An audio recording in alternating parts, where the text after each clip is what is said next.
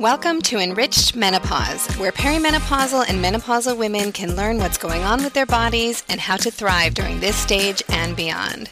You are not crazy and you are not alone. I'm Dr. Jessica Ritch. Let's do this together.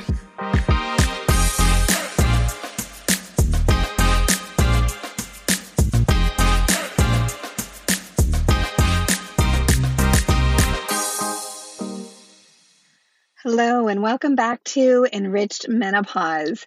Today is a special day. I am celebrating the one year birthday, anniversary, whatever you want to call it, of EnRitched Menopause. I have now been recording this podcast weekly for one year. This is episode 53, and I'm so excited to celebrate with you all. First off, I want to say thank you for listening. Thank you for sharing. It's meant so much to me to be able to create this and to be able to put together the information, both for myself, for my friends, for my family, for my patients, for all of you listening out there, and to be able to talk with so many wonderful experts about perimenopause and menopause. We are now, like I said, 53 episodes in. At the time of this recording, there's been over 6,000 downloads, and I couldn't be more excited about what's going on. On this momentous occasion, I wanted to share with you the top five lessons I've learned from one year of EnRitched Menopause. So, first, number one is that menopause touches every part of our bodies and every aspect of our lives. Of course, as we've said before, we all know about the hot flushes and the mood changes, but really it affects our minds, it affects the psychology, the neurology, it affects our cardiovascular system, particularly our heart health. It affects our guts and our bowel movements. It affects our urinary tract and how we empty our bladders. It affects our sexual function, of course, and the vagina and labia and surrounding tissues. It affects our skin and our hair and our bones and our joints and even our teeth. It affects every aspect of our life, our relationships, our careers, our financials. And you'll hear bits and pieces of each of those things in the last year of EnRitched Menopause and more to come. Lesson number two is that you can't escape from the basics. And those basics are good nutrition, exercise, and sleep. And it didn't really matter in this last year who I was talking to or what the topic was. Every person that I spoke to came back to the same thing that nutrition, exercise, and sleep are so important for every aspect of our minds, of our bodies, not only, of course, going through this transition, but in all parts of life. So you can't escape those basics. There's no easy pass. There's no magic bullet, although we have a lot of different treatments and options and things that we can do for various aspects of our health. You have to have that strong basis of nutrition, exercise, and sleep. Number three is that we can no longer tolerate the things in our lives that don't serve us. So, while of course there have always been many stressors in our lives physical, emotional, mental, financial, every other type of stressor there is when we get to this point of perimenopause and menopause, it's time to really put a lot of those things aside and to really think about what is serving us moving forward. So, our bodies no longer tolerate the health issues that we've been ignoring. They are going to start to give us more and more red flags, or if we're not paying attention to those basics that I talked about in lesson number two, our bodies are really going to let us know. We no longer want to tolerate the relationships or the jobs that aren't serving us and how we've been treated, whether we've put ourselves in that position or whether someone else has kind of put us in that position. We no longer have the ability to sort of tolerate and just go along with that.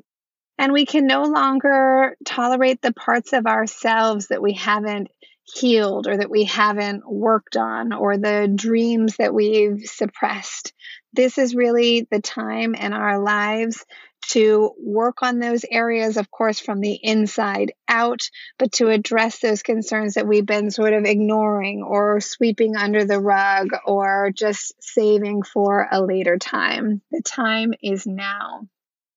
Lesson number four is that life changes. This is not a good thing or a bad thing, but an inevitable thing. We cannot stay where we were before. Life is going to change. We are going to change. The people around us are going to change. The situations are going to change. Sometimes those changes are temporary, like the hot flushes that will eventually go away. But sometimes they're more long term and will continue to evolve over time. We need to stop holding on to the past, not forget the past, but stop holding on to the ideas of what we used to be, what we used to look like, how we used to feel, the ideas of who we're supposed to be. Now is the time to look to the future. What do I want to feel like now? What do I want to look like now? What's the next opportunity in my life? What do I want my life to look like? It's time to let go of the expectations of who you used to think you were supposed to be and start allowing yourself to grow into the next best version of yourselves.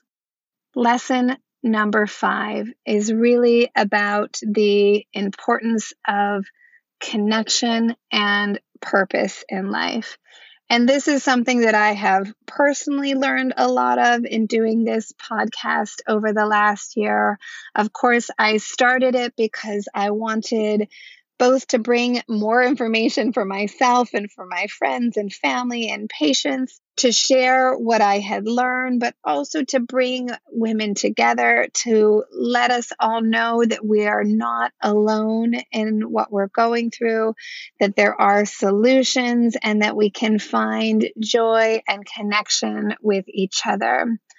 I've really enjoyed that aspect of doing the podcast, both in the connections I've been able to build with the guests that I've had on and sort of connecting with the listeners, whether they're my patients or other people in my life that you know, bringing up a topic on the podcast has given them permission to discuss it with me, has given me permission to talk about these things with other people.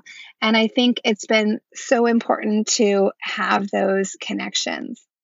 It's time to break free from the usual routines of just surviving day to day, of going through the motions of, you know, taking care of family, going to work, just doing what you've always done.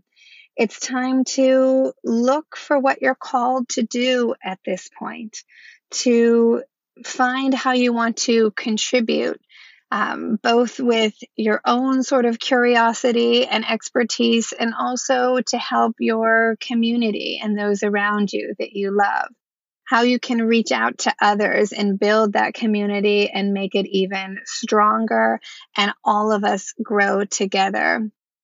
I really think that this podcast has helped me in that aspect, again, to build connections and also to look at the next phases of my own life, both personally and professionally.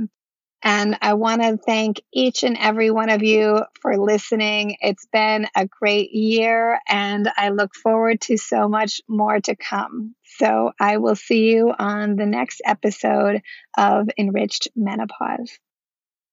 If you enjoyed this episode, please subscribe to the podcast, leave us a review, and share with someone in your life who may benefit from this too.